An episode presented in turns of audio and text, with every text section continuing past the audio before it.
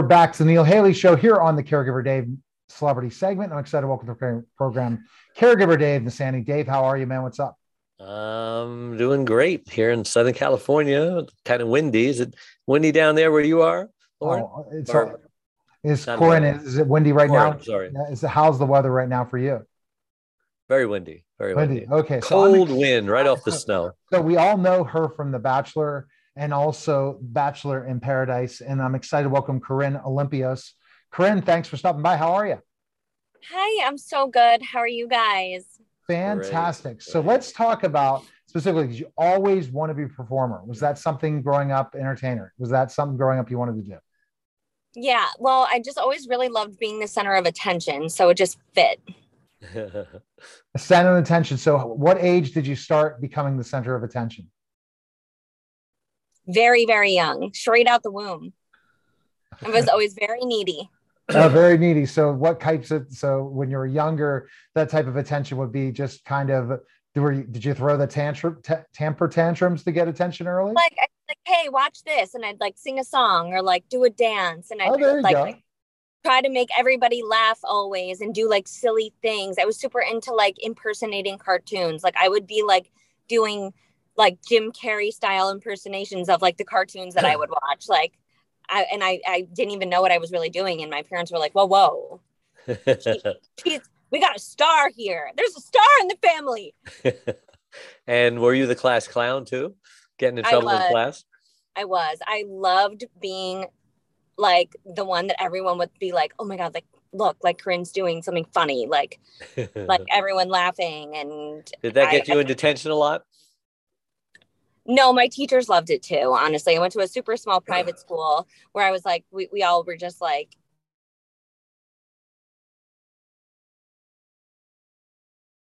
no rules cool, really, cool. and just be. And you're still doing comedy. Yep. Yeah, I am doing comedy. And that's interesting. I want to know more about that whole comedy experience. Did you do some acting? Did you take acting classes growing up and stuff? And did you do some theater and things like that before the opportunity with The Bachelor? Maybe she taught um, acting. um, I did some acting lessons um, privately, and um, I I liked it a lot. I just like reality was where I was supposed to be because being myself and being me is like where I thrive. So I think reality was a good intro to the entertainment world. But I am getting back into acting and I'm getting into stand up. Um, I headlined the Irvine Improv right before the pandemic, and it was supposed to kick off my tour, and it all went to crap. So now we're starting again, and I'm super excited. It's my first show back, February 20th, um, in Huntington Beach. Awesome. How old were you when you did your first official comedy routine? And do you write your own material? I mean, it just comes out of your head, or you copy? I have write partner who helps me build out my ideas, um, who knows me very well. So we work really well together and we build out these bits and um, they work. I was doing a bunch of tight fives at the comedy store um, in LA when I lived here when I was 28. I first started. And now um, it led me to headline at the improv, uh, my own show, which was super incredible. And now I'm going to go on tour doing my own shows. Wow, good for you. Is your partner a comic as well? Uh, no, no. So let's kind of jump into this specifically enough. One, you said reality television was the first step for you in this process, this journey. Yeah. Was always comedy in the back of your mind? I'm going to be doing this. This is no ifs, ands, or buts, but this is just going to be where I'm going to get, you know, get my, get my, build my brand and then go to that what were you thinking when you had took the I my my whole team, um, especially my manager who's very close with me, really, really wanted me to always do stand up. They were always encouraging me to do it. And I literally said to them, I will never in my life do that. I, it's not what I want to do. I'm not doing it. And I don't even know how or why I was convinced to do a tight five and I did and I fell in love and I just really loved how scared I was and then the feeling after so I kind of I, I never really planned to do it. And here I am. Wow. Yeah, there's nothing like that feeling. Trying to make people laugh and that fear of what if they don't laugh. It's so scary. I know. It's I did so four. scary. I did a four minute set, and so I'm. I understand, but I did uh, make them laugh. That's good. Yes, good, good. That was on my bucket list. So how do you warm people up? You know, sometimes when you're you have to get that first joke out, the first thing. How do you do it, Corinne, to not be cringing if what if they don't say anything? And oh my gosh, I have to go to the next joke. I, I, I, well, when I first started, I was like, oh, this is like my first show. This is only my second show. So here I am. Like, I would just like tell them kind of like, Disarm them. yeah. But then it made them like so much more encouraging, which was cool. But now I can't really do that because I'm a little bit more seasoned. So I feel like I'm going to start with like a feng shui joke, like moving the mic stand a little bit. That always gets them going. That's funny. Do you hope that through this experience and then your success in comedy, that could land a you know a great role on a TV show or movie?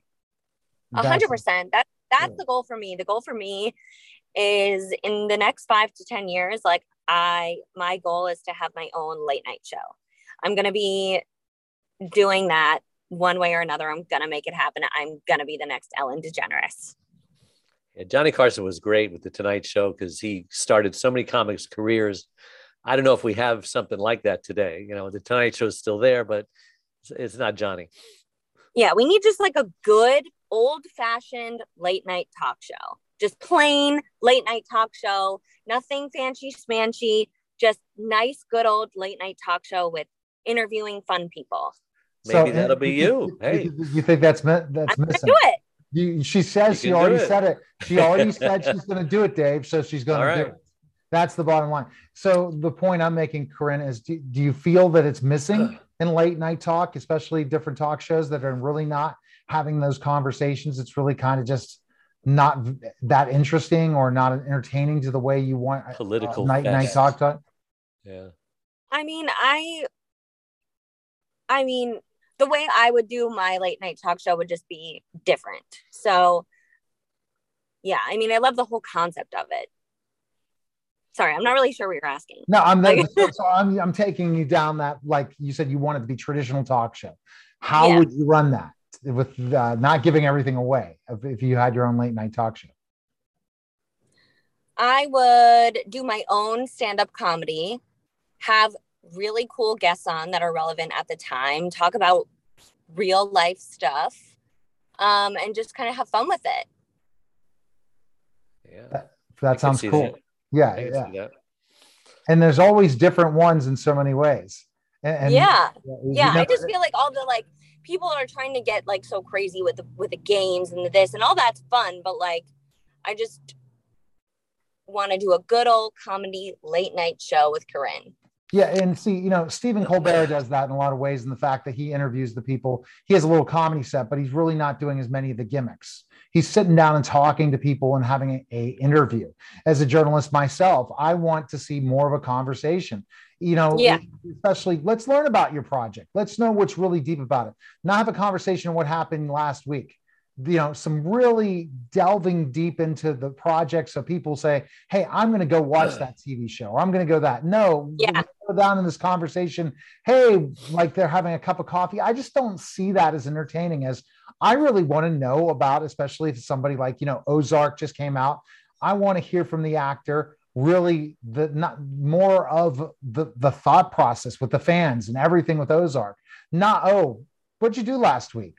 That just that's just that's I don't that's what I don't care for. I want more of a traditional talk show, have a conversation with somebody, really learn about what makes them tick and what makes them do that. So I'm going to segue to a question right now for you, Corinne. When you're thinking as a comedian, what is your ultimate goal after you're done performing? What do you want your audience to get the most out of? like what do i want to walk away feeling i accomplished during that time Accomplish, accomplish. Yes, for your i fans want and you. Mhm. I what to me is the most amazing compliment is like when someone says to me, "Wow, like this made me like you so much more." I it, I feel really like relatable to you. I love how relatable you are, and I feel like you're just very real. I love when people tell me that. Um, I don't want it to ever feel too like scripted or acty because I'm a very part of the reason why I was so successful with coming off The Bachelor was because I was always very much myself and I was so just genuine in how I was feeling at the time. And I didn't really put on an act and I was just me. And, I, and people were like, at first they hated me, but then people were like, actually, she's just a normal girl and everything she's saying is how we're all feeling. And so when people would come up to me and meet me, they were just like, I like they would just come hug me and they're like, sorry, I didn't mean to just like hug you like that. I just feel like I know you. And a lot like that's basically what a lot of people would say to me. And that to me is really, really important. So let's talk about reality TV because, uh, you know, it goes from one gambit to the next. Uh, some are criticized for being too scripted, some are just ridiculous. What was it like on that show? And how did your um, desire to be real conflict with those who wanted to be scripted?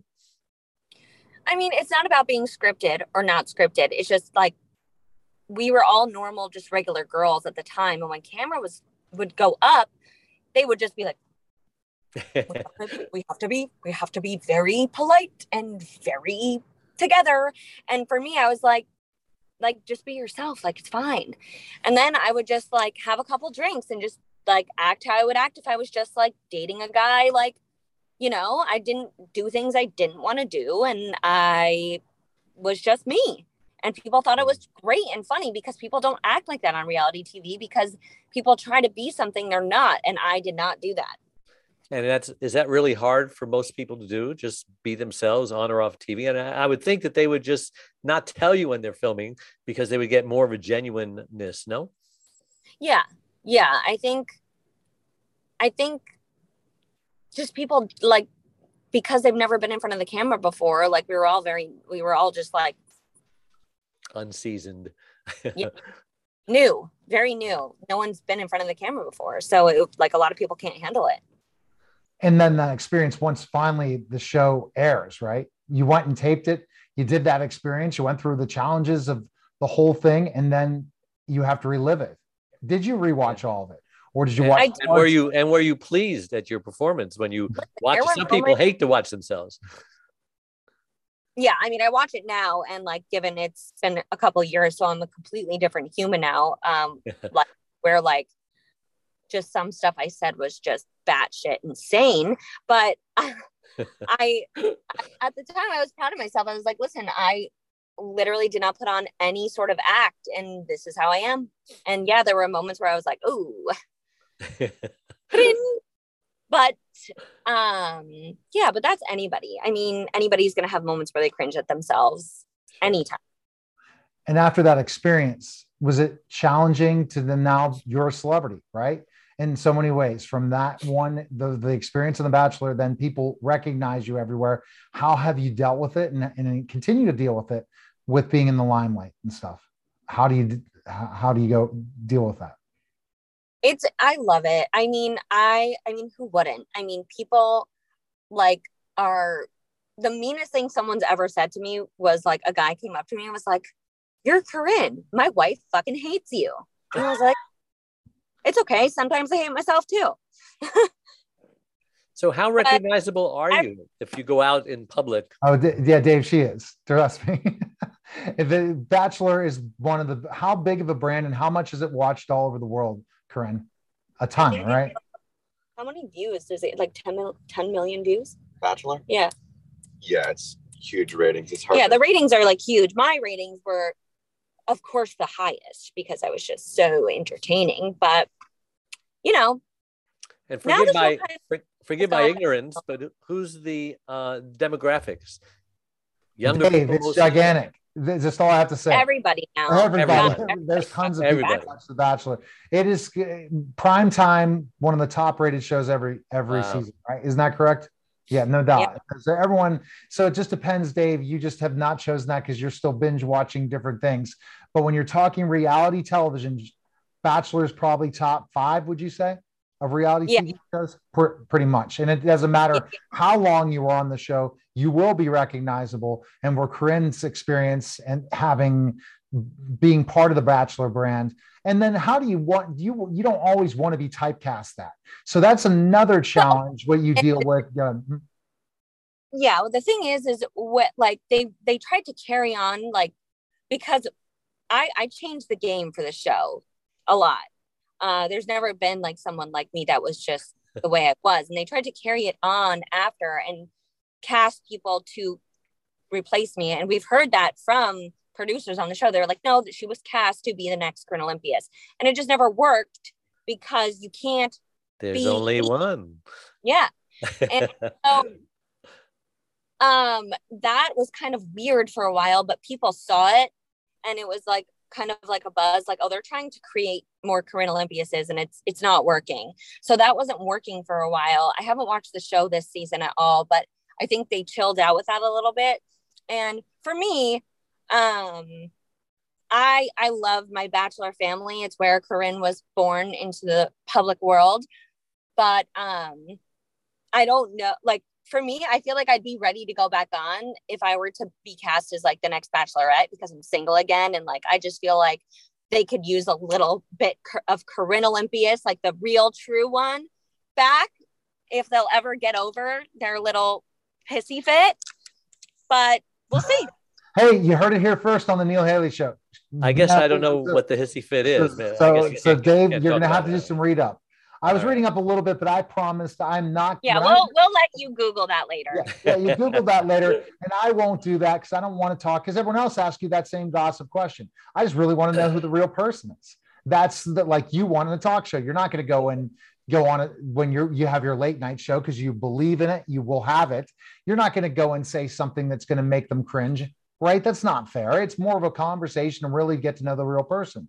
You know, when we have these experiences, these things that, you know, some people see on camera and some people see that happen off camera, you don't want to talk about those things. You want to talk about what makes people happy and real because it's all about being Yeah. happy and real at the end Yeah. it. It's not Like when I went on Ellen, it was a little bit like there were there were tough questions and I, it, like questions got a little tough for a while and it's like why is there no like talk show where I can I can like come on and be like excited to tell you what's going on with me and what projects I'm doing and and tell you about like things that I'm excited to tell you about.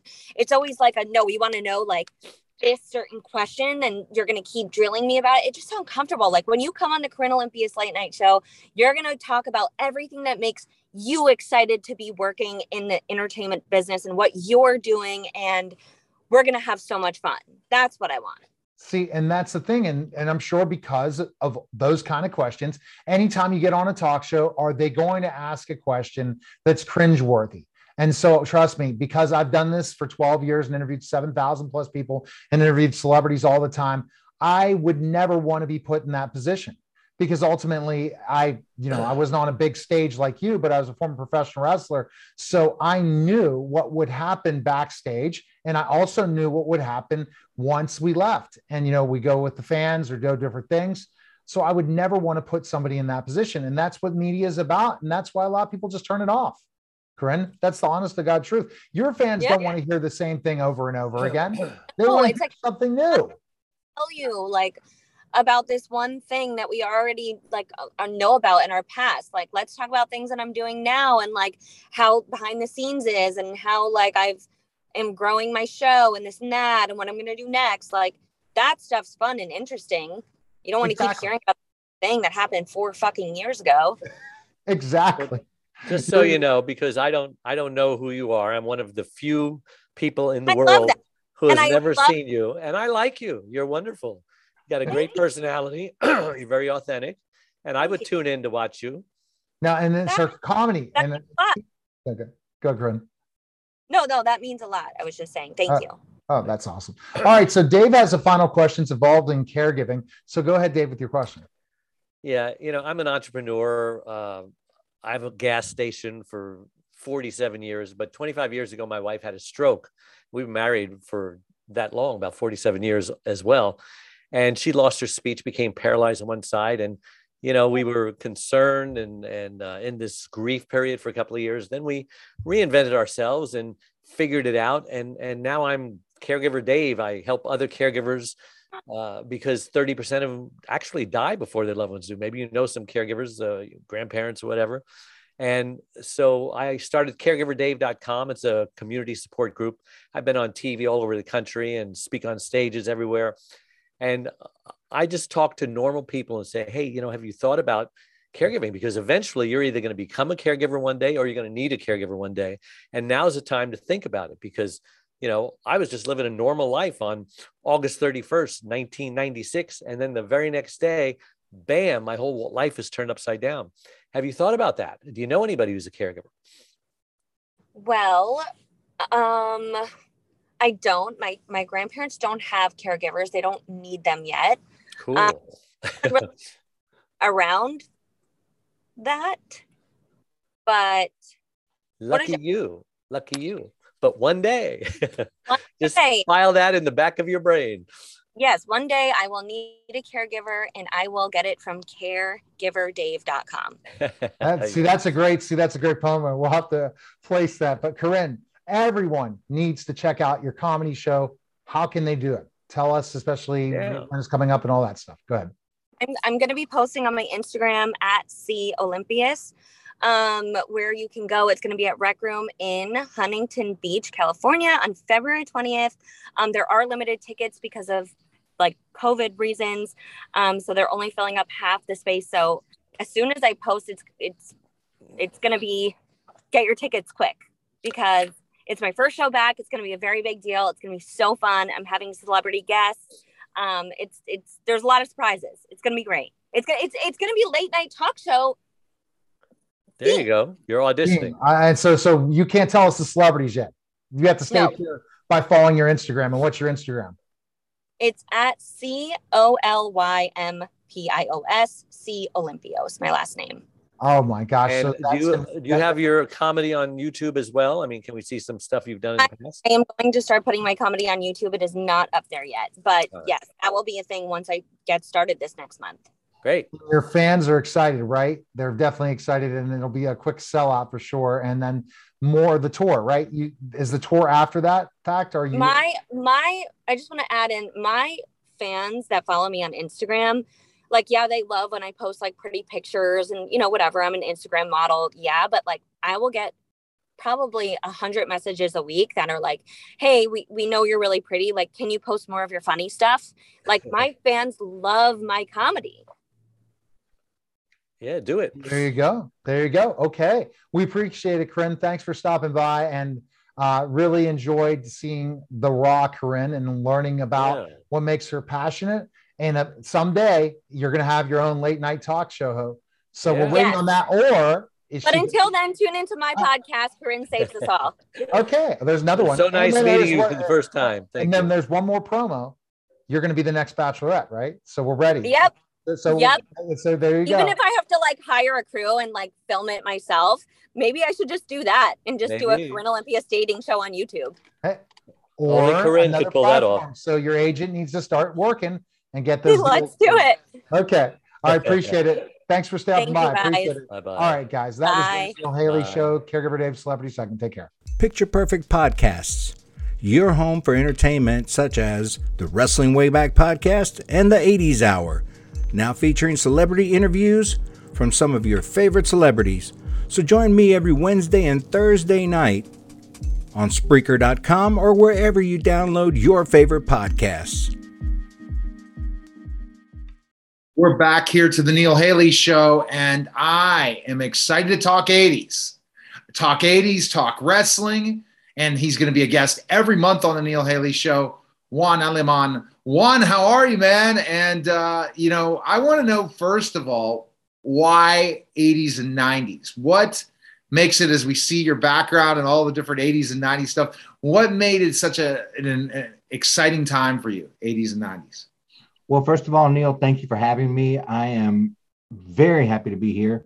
Why 80s and 90s? That is when I was growing up. And I know for most of us, the time when we're growing up, we say it can't be beat. That was the best time of our lives. But if you look at it now, everybody's going back to the 80s with the music, uh, the reboots of the movies, um, the remakes of movies. It's just, phenomenal what's going on with the 80s. And I'm just glad to be able to share my portion of it, my memories of it uh, online. It's just a pleasure to do that.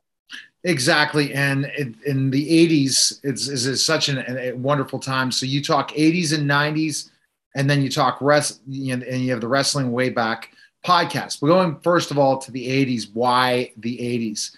Uh, you decide to do the podcast, but is it something that just always comes back to you? Is that the time you really grew up? As what age were you in 80s? And what? And then let's talk some of the favorite stuff in the 80s. All right. Well, I was between eight and 18 uh, during the 80s. So that was really my whole developmental cycle right there. And um, what really, I think my favorite part of it was the movies. I've always been a big movie fan. Uh, and I listen to music and I like the music from the 80s. I really do. But I can sit back and watch an 80s movie like Flash Gordon, like uh, Enemy Mine, uh, Back to the Future, E.T., uh, Ghostbusters. It goes on and on with some of the best movies that ever came out during that time. And uh, that's what I really love about it. You know, you start thinking about the 80s, and there's so many new shows on like Cobra Kai. You look at, uh, there's other, uh, again, the 80s stuff that just like, you know, just, you, you just can't believe you're so into it. And you look at this and look at the stories of, you know, the, the what the 80s bring and i just it's something about the 80s and something about 80s stars or something about 80s movies and you just keep going on and on about it couldn't you oh yes and i do every week it's been i've been going at this for about three years and um, i keep coming up with with new ideas with new concepts uh, with uh, different types of shows Sometimes it's movies, sometimes it's music, sometimes it's just a celebrity uh, from the time and what they're doing up until now. It it's a never-ending uh, Pandora's box. It just keeps on giving. It, it definitely is. It's something that you know and the way your, your show's evolving now with celebrities and sometimes they're not even part of the 80s they're going to talk 80s and that's exciting and and then sometimes you're just going and talking to your fans there's just so much to talk about in the 80s. And if you're talking favorite 80s movie, what was your favorite 80s movie? I think it has to be The World According to Garp with uh, Robin Williams. That is one of my favorite movies. Robin Williams was probably my favorite actor of all time. Um, may rest in peace. And uh, the way that movie's done is just just amazing his acting is spot on throughout the entire thing and it, it, just grabs you and takes you on a journey throughout i love that movie it seems like it. it's like you know and so i don't know what my favorite 80s movie was but definitely karate kid's one of my favorites in the 80s uh, but there's so so so many more uh, you know anything in star wars no doubt 80s just wow, you know, starting with the first one, then and all the others, I think were in the 80s, if I'm correct. Uh, but you just think there's Back to the Future. There's just so many different things uh, involving. And you're the fans who listen to you live. What are you seeing from them? They just have a lot of different 80s memories so far. They do have a lot of 80s memories, which I appreciate. And I do give trivia along with the show. So if I'm talking about someone very specific, and then I might ask a follow up to something that happened in a movie they were in. Uh, it's just a way of uh, adding a little bit more entertainment to it. Exactly. Entertainment. That's the uh, important thing. If you don't have entertainment, you don't have anything. And it's not exciting and it's, it's just, you know, blah in certain ways without the entertainment side of uh, things with the 80s. And, and, and I think that, that people talk about 80s forever. Let's talk about the Wrestling Way Back podcast. What makes you such a professional wrestling fan? So both of these podcasts are available. They're available on Helium Radio. They're available at Spreaker, and then you can go to your website, and we'll talk about that by the end of this. But tell me wrestling, because I'm a former pro wrestler. You know, I wrestled in the '90s, so I was the Attitude Era, and I did the minor league thing. Went to Germany and uh, really experienced a lot of one of the hottest times in professional wrestling packed gymnasiums, and I think independent wrestling is coming back in that way. But tell me why pro wrestling? I started watching pro wrestling. I, I grew up in East Texas, and my grandmother was a fan of the Junkyard Dog from Mid South. And uh, she would say, you know, come sit down, let's watch. and I was I was um, just fascinated since then. It, it was something that I always wanted to watch. It was something that I shared with someone very special with me. And then as I grew up, it was such an art form. Not only um, what the wrestlers did, whether they were male or female, but um, the way they cut promos, the way they uh, walked to the ring, the way they held the audience in their hands. Wrestling just amazes me. It's such an art form. It, it, it definitely is, and, and what what your favorite time and it seems like if you're watching, listening, watching the Mid South, uh, you said 80s and 90s, pretty much when you talk and wrestling uh, on your podcast, right? Oh yes, uh, 70s, 80s, and 90s is usually what I talk about. Uh, a couple of weeks ago, I had a show on a guy that that um, started in the '60s, um, um, the Boogie Woogie Man, Jimmy Valiant. Okay. And uh, he had a match last year, 2021, as a retirement match. Who knows if he's done? That's what amazes me about wrestling. Uh, is the longevity of some of the wrestlers, uh, the way they take care of, of their bodies, things like that it's it's an art form. It truly is an art form, and you just never know uh, the the different things that can be part of that. And to think about somebody wrestling to 2021, you know, Jerry the King Lawler still does. What other topics have you covered so far? And I know you have a special wrestling guest, uh, uh, Dr. Sean Stasiak. Again, Sean Stasiak is, is the son of the late great Stan Stasiak, but he also is uh, WCW Tag Team Champion of the World, and also former and also Hardcore Champion in WWE.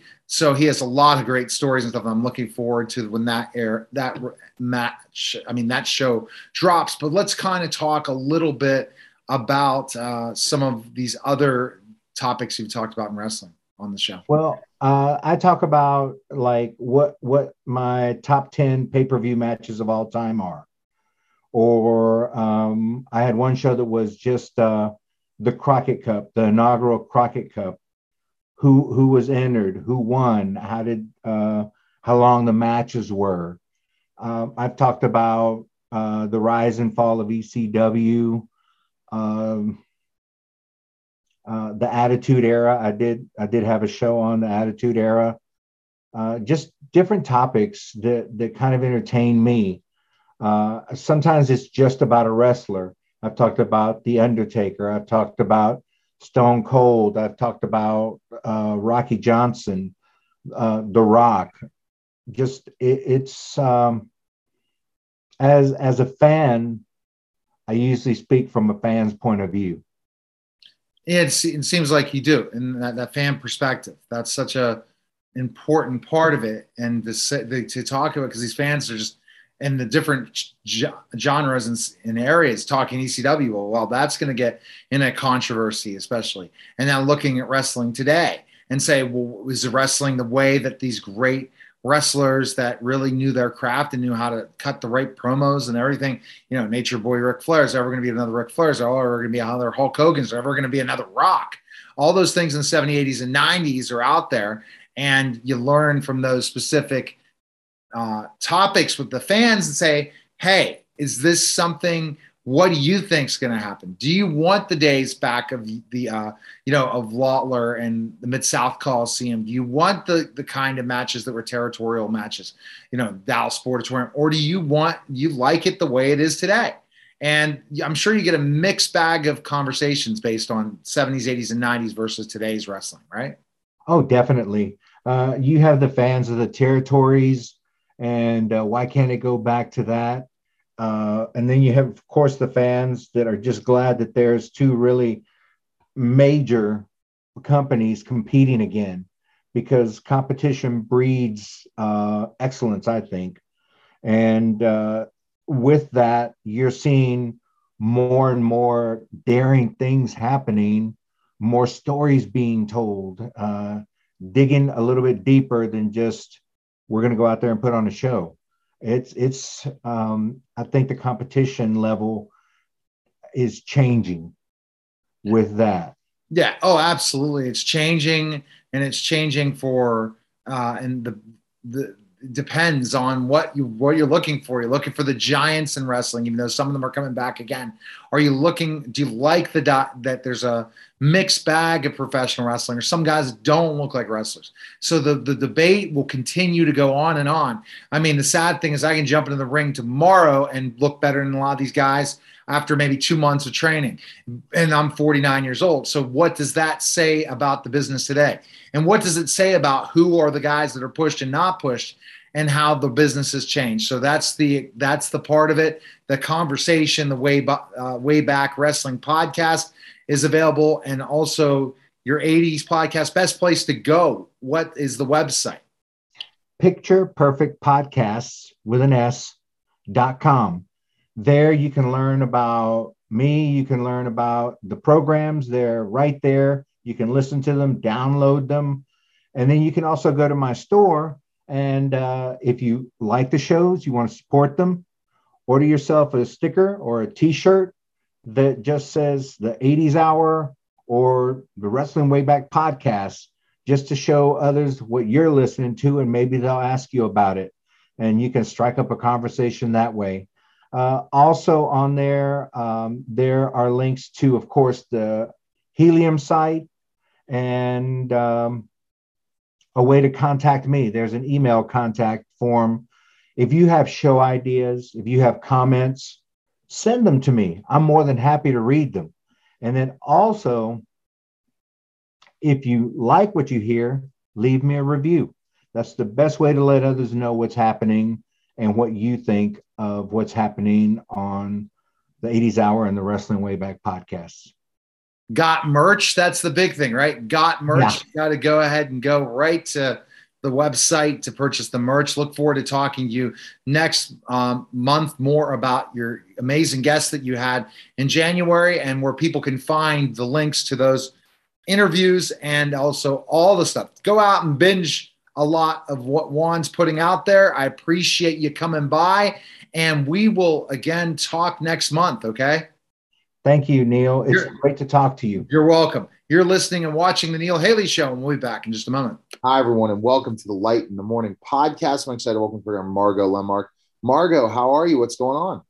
I'm doing great, Neil. How are you? I'm busy as usual, but I'm yeah. glad to be on this podcast with you. It's, it's your podcast. I'm excited to chat with you, and we're going to talk about again now this chapter involving the medicine bag chapter 9 and it's interesting margo and i think that reflecting and the further we do in the go into the podcast about really re- reflections about remembering people that have we have lost specifically and how we can keep going back to their memories and how we could still communicate with them. Charlie's another interesting person that you highlighted in this book right? Yes yes so let's let's go. Let's jump into specifically chapter nine and uh, learn more about Charlie. Well, you know, Charlie was really an interesting character in my life for so many reasons. He was not a normal human being. He um, was very, very multifaceted and deeply spiritual and really, really interesting. He was pretty much connected to this Vedic tradition of knowledge in India, as well as the Native American um, wisdom and knowledge. And uh, he he was kind of a loner, loved being just totally on his own in the woods in a canoe in northern Wisconsin. Um, you know, paddling the boundary waters. And I think those were his happiest moments. And he started out there and he ended up there actually after kind of traveling the world. And um, so it's interesting how, how the circle comes around in your life, you know, how you come back to your roots like he did. And um, yeah, I, I don't even know where to begin to talk about him. There's there's too much to tell about him personally, and I could have made an entire book out of him. But you know, in, in fact, I made a small chapter instead, trying to get the point across. But um, yeah, he he was an interesting character, and he taught me he taught me something for sure lots of things in life but but one of the things he really taught me was about the medicine bag and that's why I, I called the chapter that because um, and i won't go into the, all, all the details of the chapter and the story of my medicine bag that that i had for him but I ended up putting a medicine bag in his casket with him. And I learned a lot about doing that because it reminded me, you know how in Egypt they they bury pharaohs with their favorite things? Yes. I realized that that how symbolic that is. We bury people with our wonderful love and intentions for their next life or for their future, whatever that is. We, we send things with them. And so I realized this the symbolism of putting all of that that kind of stuff in their, you know, in their tombs. Because I put that in in Charlie's casket with him. And it was powerful what I put in that medicine bag and then I sent it to the funeral home. They opened the casket and put it in there with him was pretty darn phenomenal. And I really feel like something happened as a result of that. He he got all of that. His soul received all of the intentions and love and and um, the good wishes and the symbols that I put in that medicine bag for him. Most definitely, and I think that the the symbols and those things, and so putting together a medicine bag. So let's put it in a way that if you were creating a medicine bag for somebody else, how do you create one of those? Well, I actually created an actual medicine bag because he's into the uh, Native American, you know, uh, tradition. Um, b- but it made me realize that we all need to send somebody with a medicine bag. And now I'm speaking metaphorically.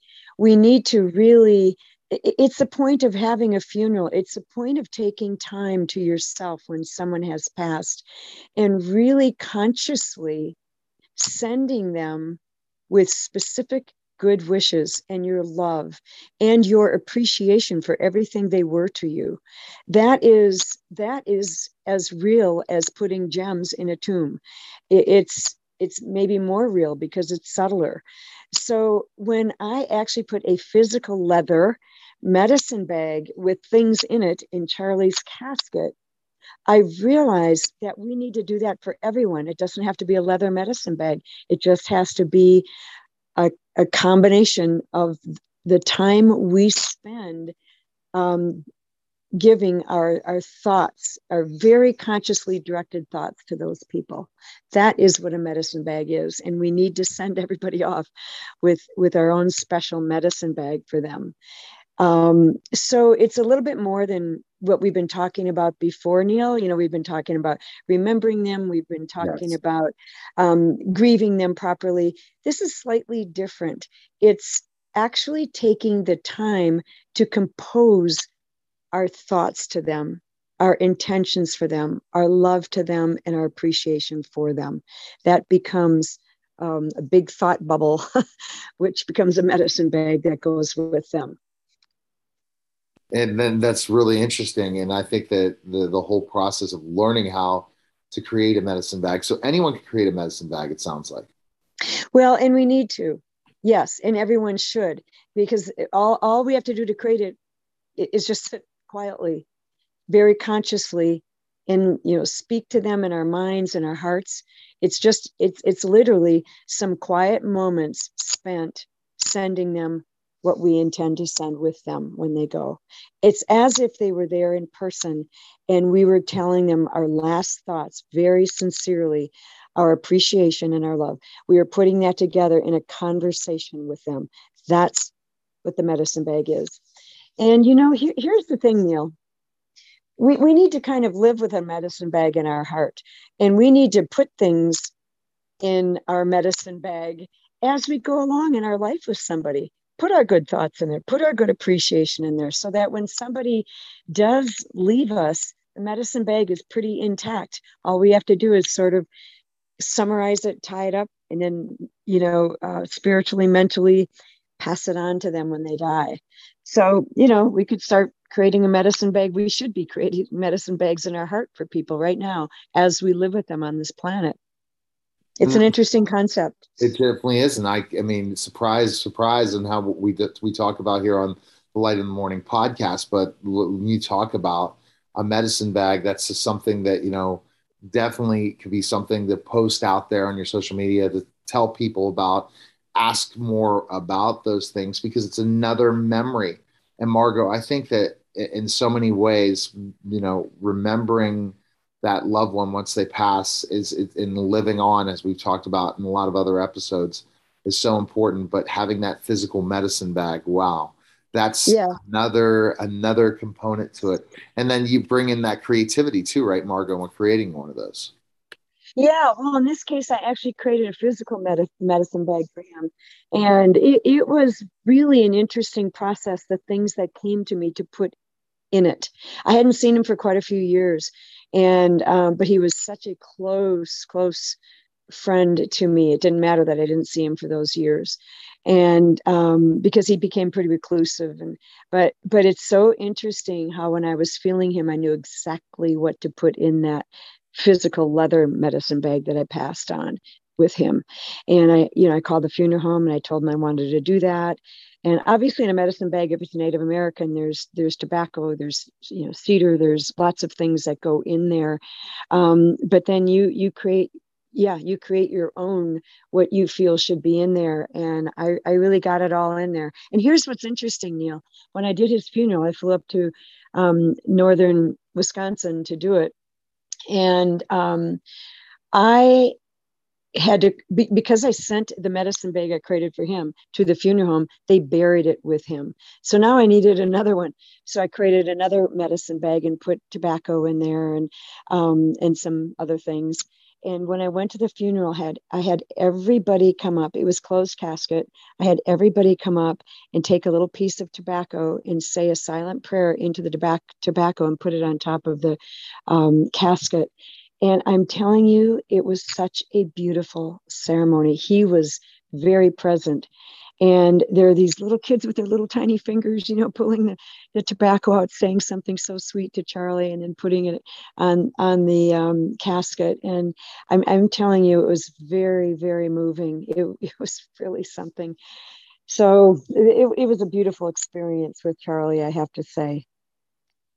Wow, it's uh, interesting. I, I would say, Margo, have you created any other medicine bags for anybody else? Because this could be a good, even though it's a Native American tradition, it's something that could be done that's pretty interesting for somebody, especially. Yeah.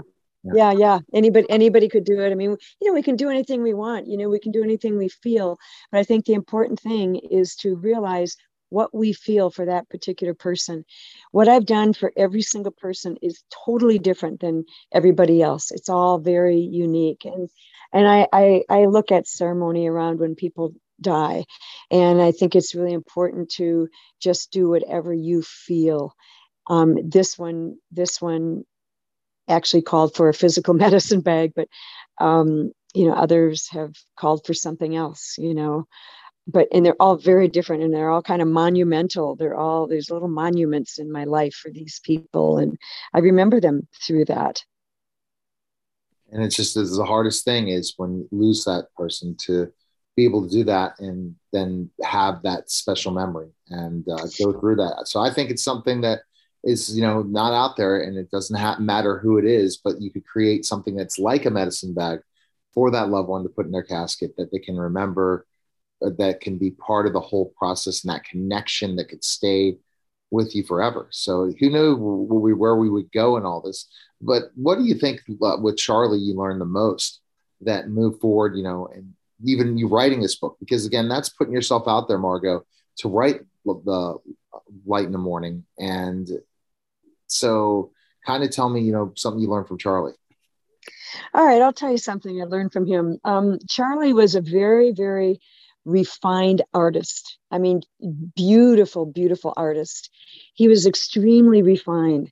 And he spent many, many years with his spiritual master meditating in, in Switzerland, and where he didn't even come home. He just stayed there in deep meditation. And um, when he came home, I, I got the brunt of all of that beautiful knowledge that he experienced during that time. And then we went separate ways. We both married other people. And then as the years went on, he got, um, he, he changed. He went from being so refined, those same refined hands went, went to, um, dealing in scrap metal and and selling it and um, building homes with his hands and stuff. And so he became kind of rough and tough as life went on. And i said charlie you've changed. And he said well margo I have found that if you don't keep in touch with the ditch, then you're not real. You don't have the real, you know, perspective on life. And so he went from all this refined kind of enlightened, enlightened kind of living to then this real rough and tough um, world and and he had a harder time in the rough and tough world but he he said you you really need to keep in touch with the ditch and i, I have never forgotten that because um it, it's like as good as things can get in life you can't take it for granted you have to know that if you've lost touch with a ditch, you've lost touch with life. And that was a really big thing. I know it sounds kind of funny, but that's a really big thing I learned from Charlie because, you know, I think I think that's what happens. People get really successful and they get really comfortable in life but things can change on a dime and you you can't you can't let that all that success and that beauty and that glory um, uh, hide the real reality of life, which there's always the opposite going on at the same time. And I think in order to stay stable in life, in order to keep perspective in life and stay strong, you you need to realize that the in in all the the wonderfulness the other side is right there too for a reason because there's a balance in creation there's the yin and the yang and don't how, no matter how good it gets don't forget how it was at one point. No matter how rich you get don't ever forget what it was like to be poor. You know that that kind of a concept. And that's that's what he really taught me. Right, one of the things. A lot of the different things. And i think that people are going to be wanting to reach out to you to find out about the medicine bag, but go to lightinthemorning.com and reach out to Margo that way. And then her book is available in all finer bookstores. And I appreciate it, Margo, again uh, for coming on. And we'll continue to go to chapter 10. And then who knows what these conversations could go deeper, especially the medicine bag. Now, people more and more, I want to learn more about how to create a medicine bag, and other people, I'm sure, as well. So I appreciate it, Margo. You're welcome, Neil. Nice talking to you. All right. That was the Light in the Mourning podcast, guys. Take care.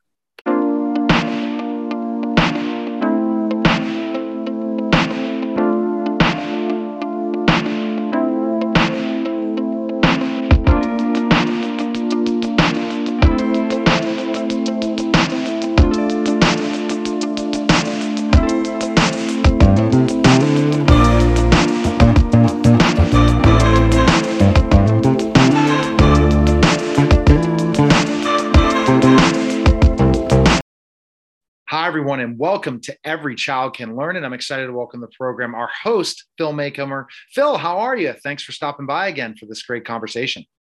I am so excited about our episode today because it really hits to the core of what we need to focus on, which is building bridges and not driving wedges in education. So I'm so excited also uh, for our guests for our episode. So let's get started.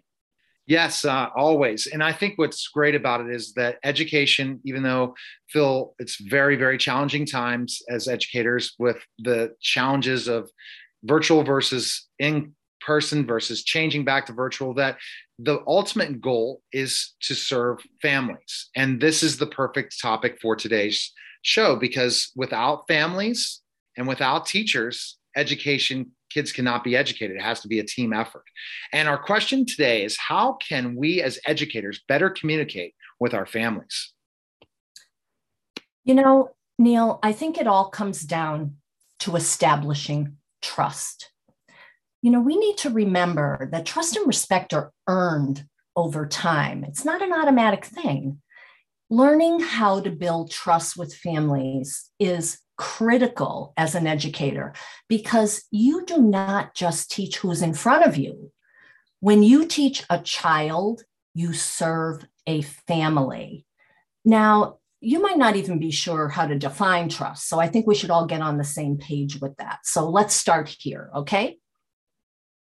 Perfect. Trust is being able to have a sense of security and confidence when interacting with someone. I think it's having the ability to predict that someone will act in specific ways and be dependable. And trust involves earning a level of credibility. I call it street cred that has built up over time. And trust is a critical part of all interactions, and it is at the core of communicating with others. And I could not think of more appropriate guests to join our conversation today than Julie Pyle and Laura Gilchrist, co founders of Virtual Parent Camp, to discuss creative ways of how educators can better communicate with families. So, Neil, how about we start with me telling our listeners a little bit about both of our guests, okay? That'd be perfect. Okay. So, Julie Pyle is the president of Parent Camp, and she has a passion for bringing families, schools, and communities together to build connected ecosystems which support all kids to reach their greatest potential. Now, she serves as a school board member in Boone County, Kentucky. And Julie is a Parent Leader Award recipient and an Ed Trust Family and Prichard Committee CIPL Fellow. She couldn't be more down to earth and approachable and, and accessible. Her counterpart, Laura Gilchrist, is vice president of Parent Camp, and she believes that the only way forward is together as one family school community engagement team for kids. Spot on. In this role, Laura helps school and school district teams move from what we would call compliance based to connection and collaboration based engagement for family schools and communities. Laura has taught and coached in elementary schools, middle schools, and high schools in Kansas City for over 20 years and was a 2015 Teacher of the Year finalist in the state of Missouri. So, welcome, Julie, and welcome, Laura. Thank you, Phil. We're so excited to be here. Absolutely. Super excited and honored. Oh, well, I have to tell you, when I first met you and you reached out to me, I think it was on Twitter, Julie, right? Yeah, it was. And, yeah. And you, we started a conversation, and then you asked me to uh, attend and eventually facilitate a parent camp session. It honestly was a game changer for me in opening my eyes of, about how valuable parent camp is for both school professionals and families. And it was, to me, it was such a bridge building type of experience. So, one, I want to thank you for the opportunity to do that. And I look forward to our future collaborations as well. Um, but you both do such wonderful work with Parent Camp. And Julie, I'd like you to just uh, speak just a little bit um, in, you know, like two or three quick sentences about your take on what Parent Camp offers. And then I'd like Laura to follow up on that as well. So go ahead, Julie. Well, Parent Camp provides an opportunity for families and educators to build that relationship, uh, build a trusting relationship. And as you mentioned, that that happens over time. Um, and so, what it does is it provides an environment where the power differential is taken away. So typically, when a parent goes to an event at school, there's always kind of that power where the educators and administrators are a little bit higher and the parents are lower. And, you know, parents aren't seen as the experts. And so, what Parent Camp does, everybody needs to feel seen, heard, and valued. And Parent Camp provides the opportunity for everybody to have that feeling of seen, heard, and valued and meeting our some of our core human needs. And so it just provides a non judgmental, safe place to have conversations, to be vulnerable, and to provide the opportunity to ask questions without feeling stupid. Um, nobody, not everybody knows everything, and we don't know what we don't know. So it provides that just that safe space that everybody feels welcome. And Julie, what I love about your philosophy is that you then bring that in in a coaching way to school districts to